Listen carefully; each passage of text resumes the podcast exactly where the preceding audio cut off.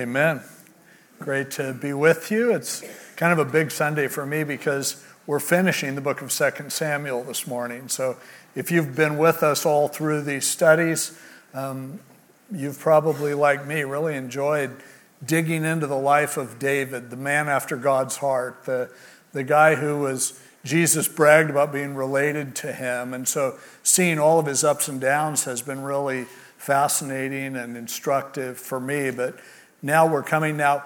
If you read into uh, First Kings, the next book, you'll see the first few chapters wrapping up David's life, basically as he's dying and Solomon's taking over. But Second Samuel kind of wraps it up.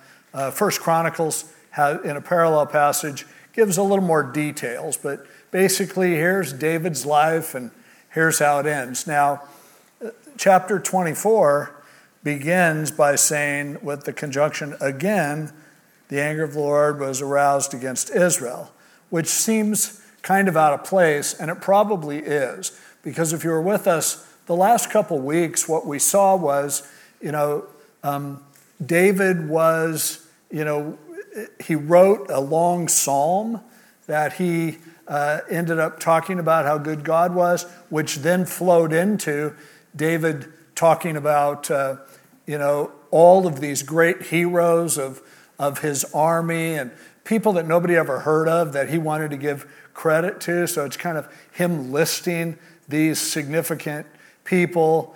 And all of that seems to have just been plugged in at the end of 2 Samuel, right before the last page, because in First Chronicles, those two chapters aren't there and the rest of this stuff is. So when he says again, he's connecting it back not to chapter 23 or 22, but back to chapter 21, where, if you remember that chapter, it's where David ultimately solidified his kingdom and his power. And a part of that was God was upset about what Saul had done to the Gibeonites. The Gibeonites had had a treaty with Israel from the time of Joshua. But Saul, for some reason, had violated that treaty and gone in and slaughtered a bunch of Gibeonites. Well, now their kids were growing up, and now Gibeon could pose a real threat to the next generation, to Solomon. And so it was really important, and God let them know. In fact, He made it not rain so that they would figure out okay, what's going on here? David made things right with the Gibeonites and made peace with them. He also eliminated the members who were left of Saul's family who would pose a threat for the throne.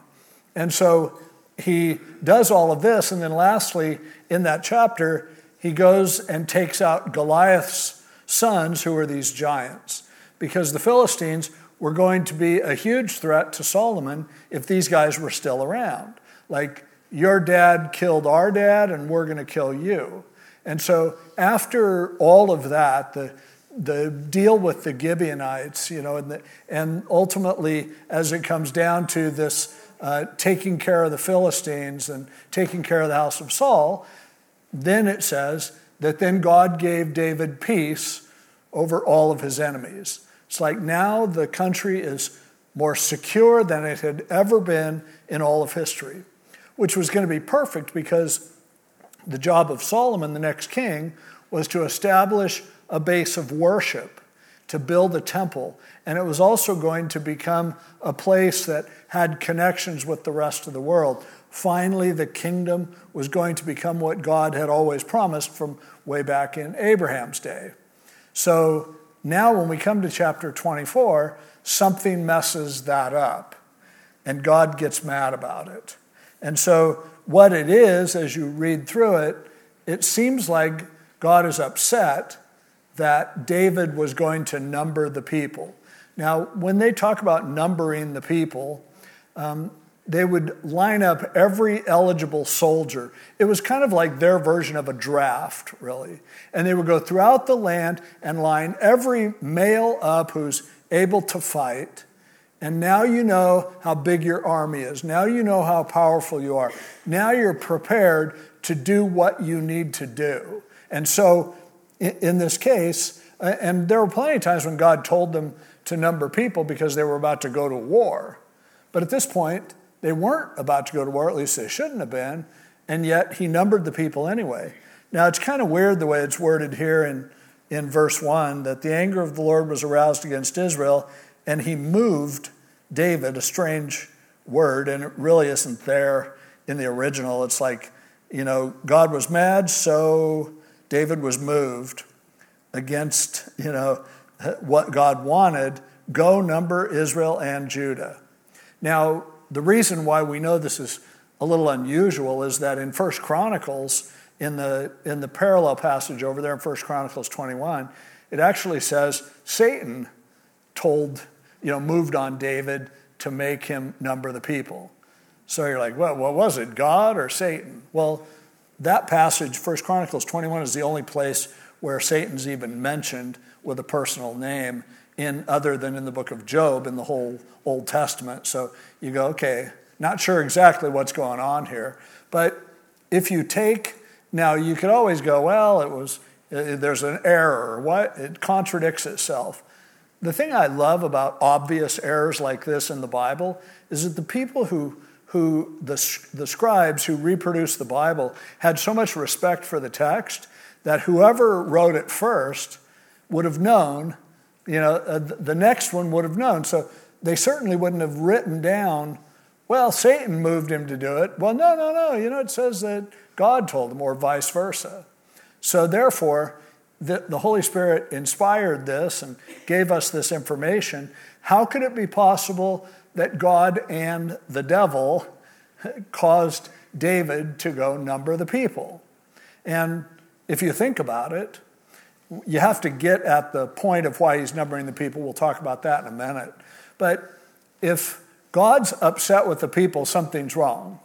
So, him numbering the people was going to result in a lot of pain and suffering. So, God could be, and again, it's in the English, you don't get the full force of the fact that David was moved and God was somehow involved in it. The devil was somewhat how involved in it as well. But God didn't make him do this, and the devil didn't make him do this. He was coming up with this on his own, most likely, and yet, you know, certainly the devil would have been like, oh, this is going to be good. Yeah, do it, do it. Devil could be egging him on, while God may be like your wife when you ask her, you know, I was thinking about going and doing this, and she goes, fine, go. I mean, that might be God at this point. He's like, you want to do it? Go for it and see what happens. So that's the best I can make sense of it. It certainly isn't the point of the passage. I just don't want to skip over it as if it doesn't exist, as most commentators do. And so, okay, number Israel. So in verse 2, the king said to Joab, the commander of the army, and this gives us some information too. He tells him, Joab was with him at the time, and he goes, You know what? Go number the people. It's like what you're saying to a general is go get the people either ready for war or let's see how powerful we really are. And so Joab was the guy you'd think would be in on it. Joab was a guy who didn't shy away from violence or, you know, he, he always cut corners. He's the guy that killed David's son Absalom, who had rebelled against David after he was told not to. But look at his response is really fascinating. Um, he said, You know, go through all the tribes of Israel, Dan to Beersheba, and count the people, that I may know the number of the people. And Joab, in verse 3, said to the king, Now, may the Lord your God add to the people a hundred times more than there are, and may the eyes of my Lord the king see it. But why does my Lord the king desire this thing? Nevertheless, the king's word prevailed against Joab and against the captains of the army. They were all against it. So Joab and the captains of the army went out from the presence of the king, and they went to all these different cities, and they lined up all the troops. It took them, according to verse 8, nine months and 20 days to count these people. And in verse 9, the sum of the number of the people that he reported to the king in Israel, 800,000 valiant men who drew the sword. That's in the 10 northern tribes. And in Judah, there were another 500,000, which does give you the idea of Judah, why Judah was so prominent. They were bigger than all the other you know, tribes, certainly, not, not collectively, but they were bigger than any other tribe. So he goes, Here's the count. Now, another thing that I just have to tell you is that in Chronicles, in the same passage, the numbers given are significantly different. So I'm like, what happened? Now, whenever scribes are reproducing text, um, numbers are some of the easiest things to mess up in Hebrew. But at any rate, the numbers aren't important. It's just they counted them, they did it specifically. It's also possible that more numbers came in later, and, and Chronicles gives the overall number where this is the number that they gave right when they came back to David. It doesn't matter. If you're going to worry about that all week, you know, find something more important. But, you know, here it is. So, what's happening? These guys know this isn't right. Joab knows it. The generals know it which tips us off. Like, why are you numbering the people? And Joab's response is really kind as he, as he tells them, hey, you know, I hope that there'll be a lot more people than this. And I pray that you'll have every victory possible. And you are great. You don't need to prove that you're great. You don't need numbers to show that you're great. We're good. We're fine. And here Joab and partly it's personally because he's a general.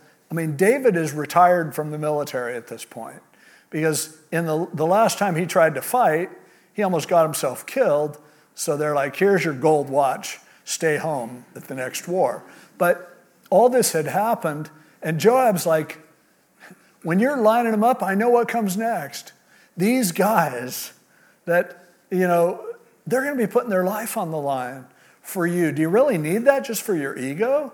Do you really need that just so that you can feel better? Or are you thinking, maybe it's time we took Lebanon? Maybe it's time we took Syria? Maybe it's time we expanded further?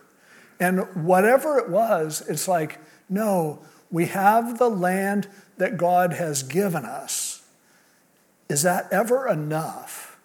And so, you know, Joab called him on it, but he did it anyway, so, like, okay, what comes next? You've numbered the people. Now, what are you going to do? Well, David is an interesting guy because in verse 10, his heart condemned him after he had numbered the people. Isn't it interesting that God told him, fine, go do it? The devil told him, great idea. And now that he's done it, within his own heart, he's like, I don't feel good about this. It lets you know that there was some motive that he had that was it was less than what it should have been, certainly, but he doesn't go into detail.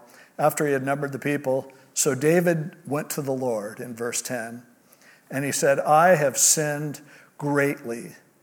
This was really wrong, what I did. I know it, what I have done. But now I pray, O Lord, O Yahweh, take away the iniquity of your servant, for I have done very foolishly. God, I did a really stupid thing. Now, can we unwind that? The problem is, you've lined up, you know, all these soldiers, you know, a million and a half soldiers, and now they're like, okay, we're waiting for orders.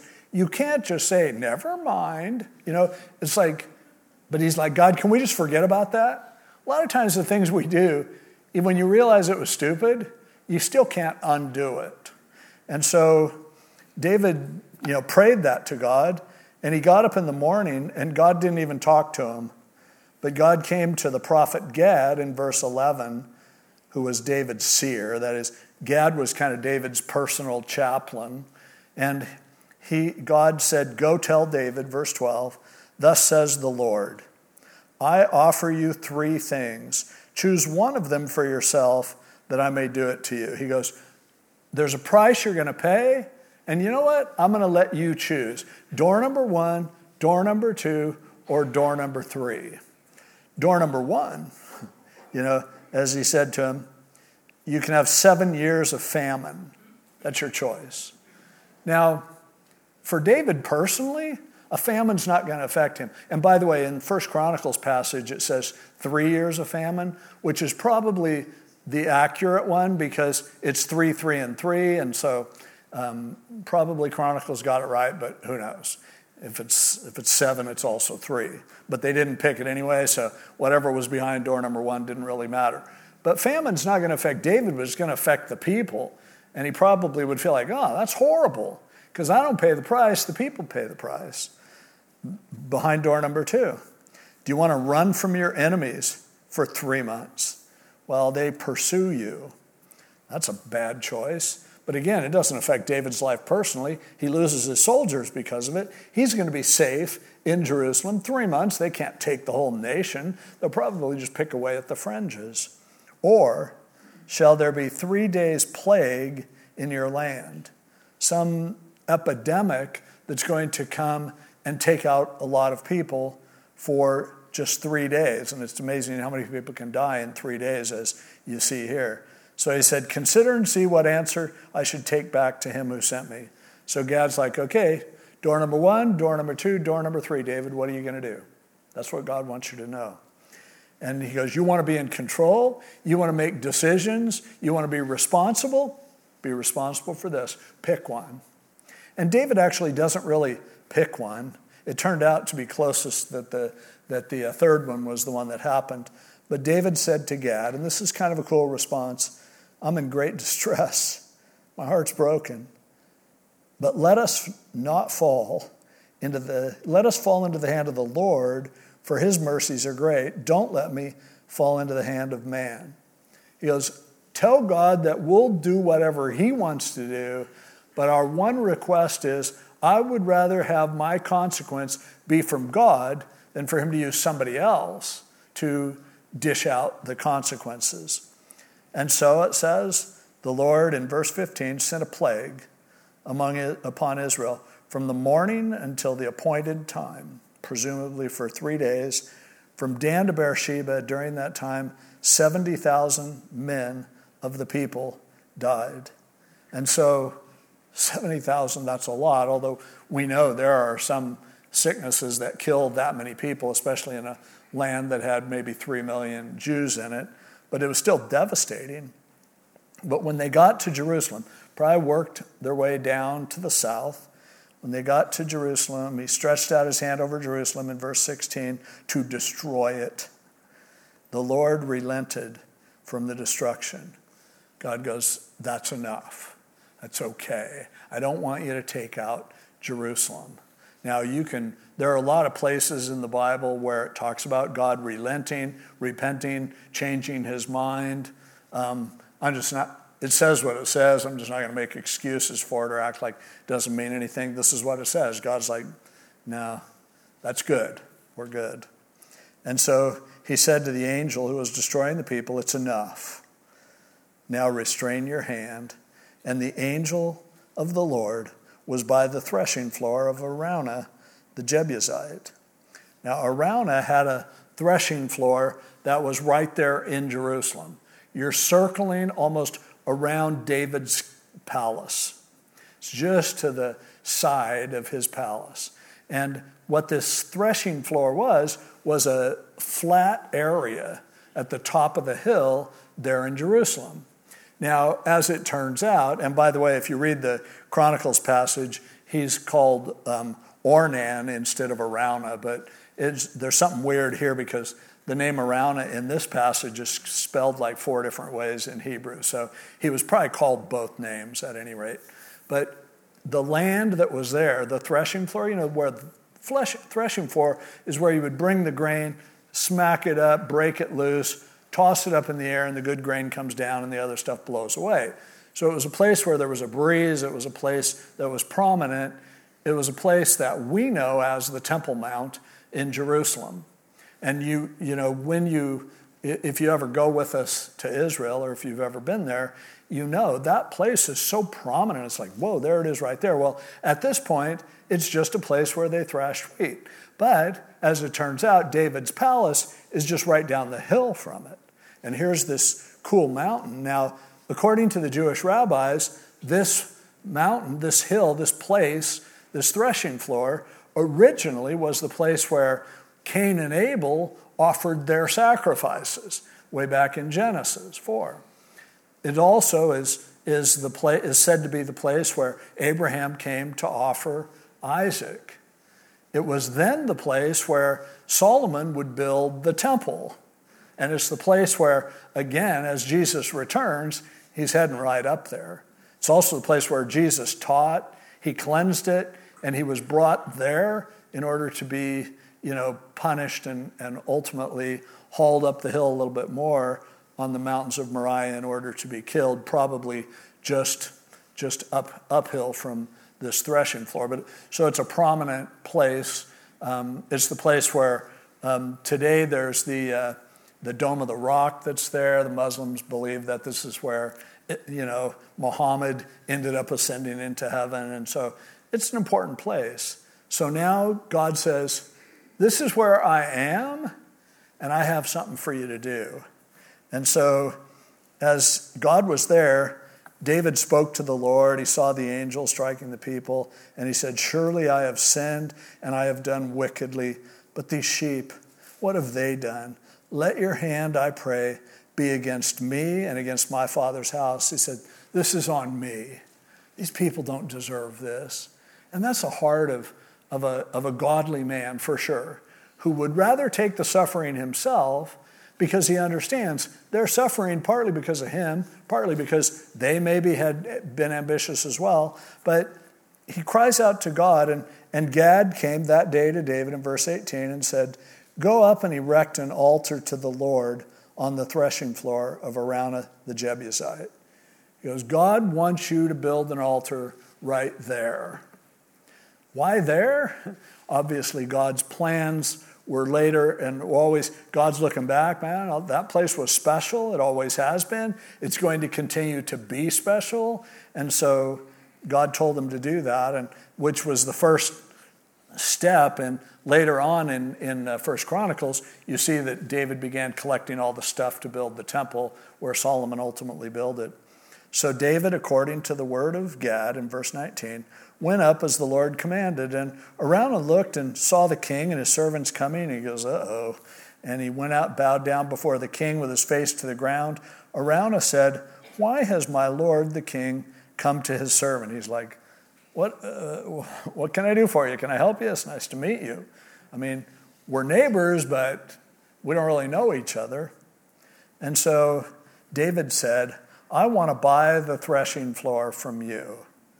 And he's like, Well, what kind of price are we talking about? No, not at all. He said, I want to build an altar to the Lord there so that the plague will be withdrawn from the people. Now, Araunah said to David, Let my lord the king take and offer up whatever seems good to him. He goes, You can use it. You can build an altar. You can do anything you want. He goes on and says, Look, here are oxen for burnt sacrifice, and threshing implements, and the yokes of the oxen for wood. He goes, you can have it all in verse 23. All these, O king, Araunah has given to the king. And he said, May the Lord your God accept you. I hope this goes well. So, Araunah, of course, it's David. It's like he wants to do a sacrifice here on my threshing floor. I can find other places to thresh wheat. This is my king. And so David's like, I want to build an altar here. He's like, please. And I'm not going to accept your payment. But this shows us so much about David. It's, this is a fascinating scripture that I just have going through my head often.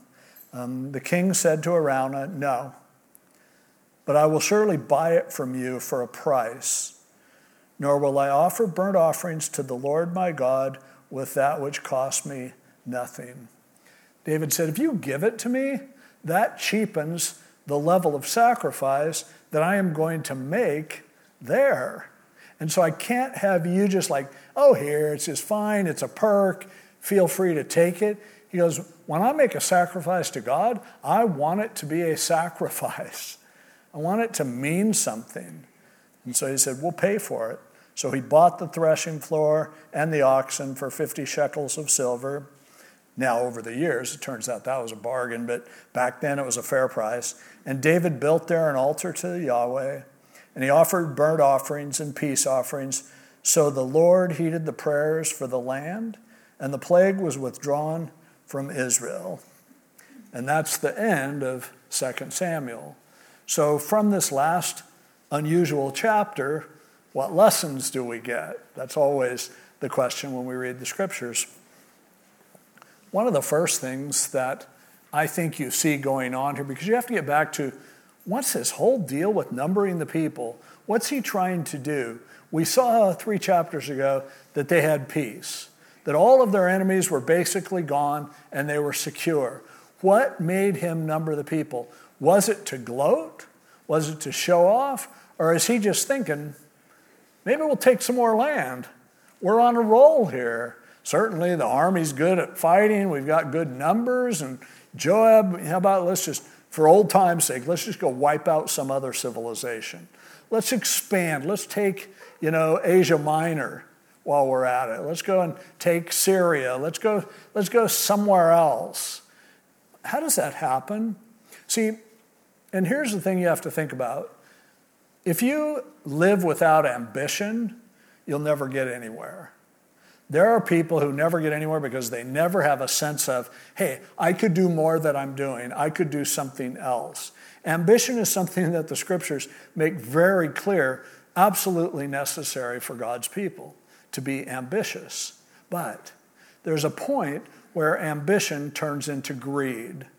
There's a point where you lose your ability to draw margins and borders and say, you know what? We're in a good place right now. I think many of us deal with those kinds of issues because we, you know, we feel like, and maybe we feel like, oh man, I wish I had worked harder when I was younger, but now I've got to make up and catch up, and I'm here, and you never know what's going to happen with the economy, so I need a little more and a little more and a little more. And our entire economic system is built on people never getting satisfied. It's designed to make everybody feel like you need to do more. And so we get that ingrained into us. Now, there are some people who never do anything. That's a complete waste of a life. People without ambition, without a vision, the people perish. And that's certainly true. But even people who have godly ambition have to learn that, okay, there's a point, there's a place where what I want to do is everything that God has called me to do, but I don't want to just keep thinking that it means just more and more, bigger and better. Jesus talked about the guy who was so successful in his business that he kept, he was a farmer and he kept, he didn't have room for all of the crops. And so he said, I'm going to build more barns and more barns. And Jesus said, God said to him, You idiot, you're going to die tomorrow. How many barns do you need to do that? And I think for all of us, that can happen. It's one of the reasons why one of the biggest industries in our country is the storage industry. Because get stuff we don't even need, but I can't get rid of it because you never know when I might need it.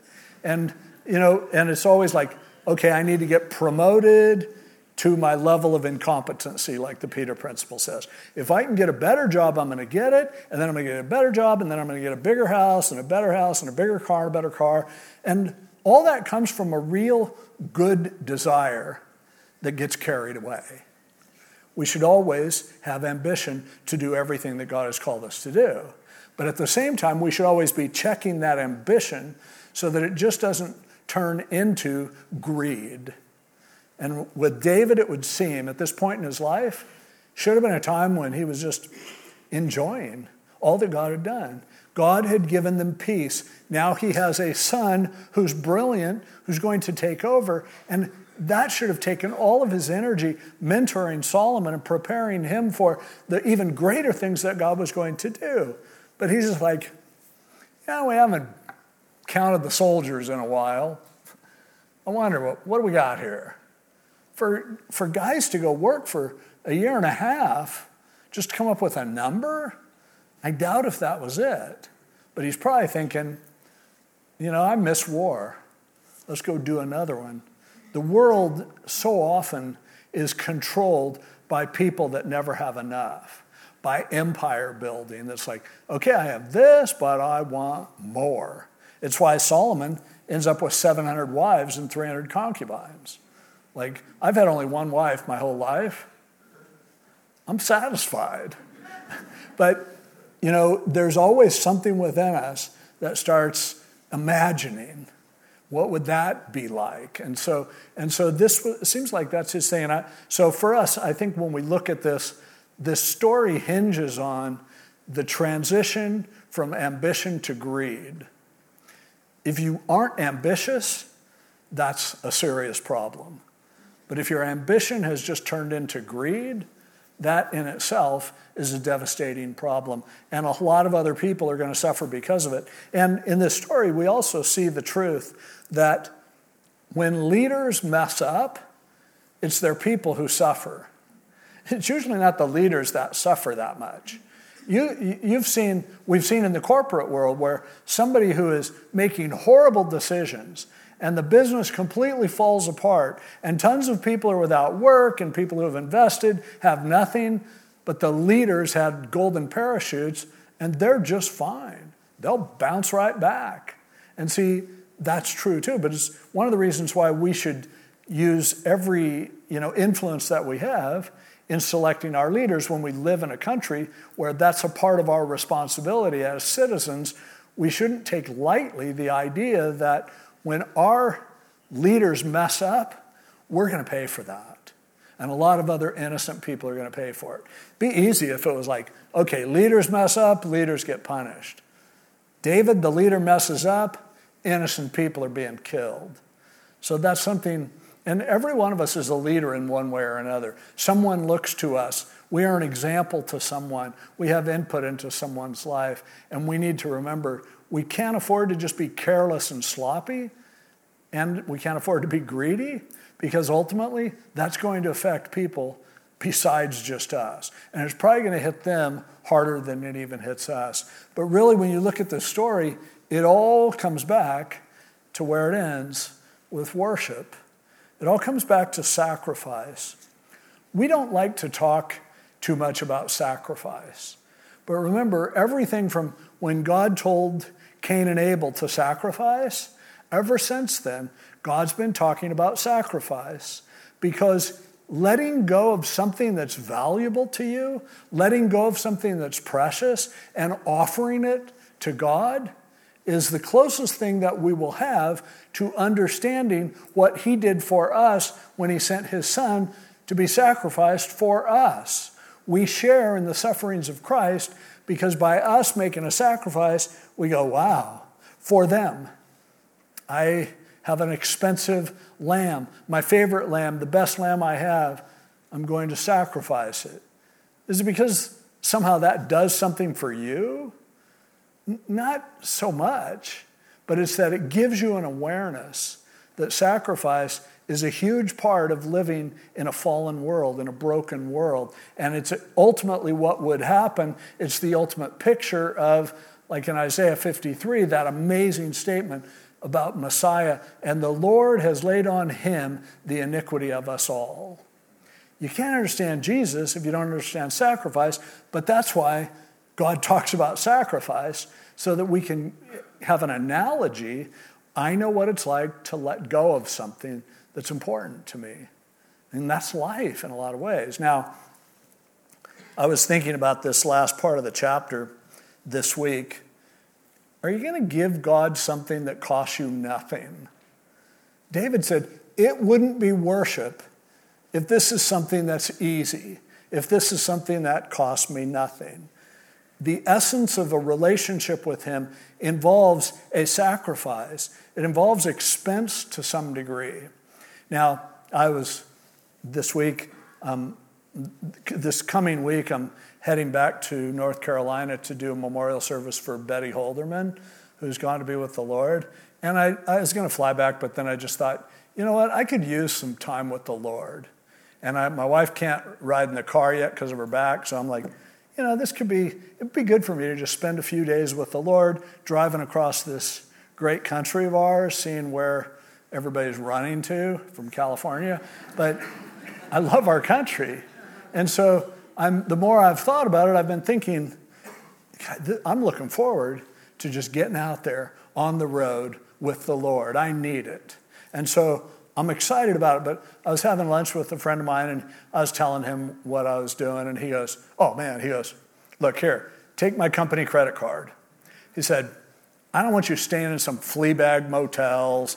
I don't want you eating crappy fast food. I, everything, your gas, your hotels, your everything, just put it on my card.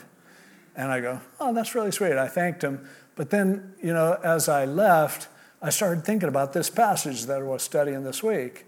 And I'm like, that would be easy, but I don't want someone else to pay the price for me to worship God.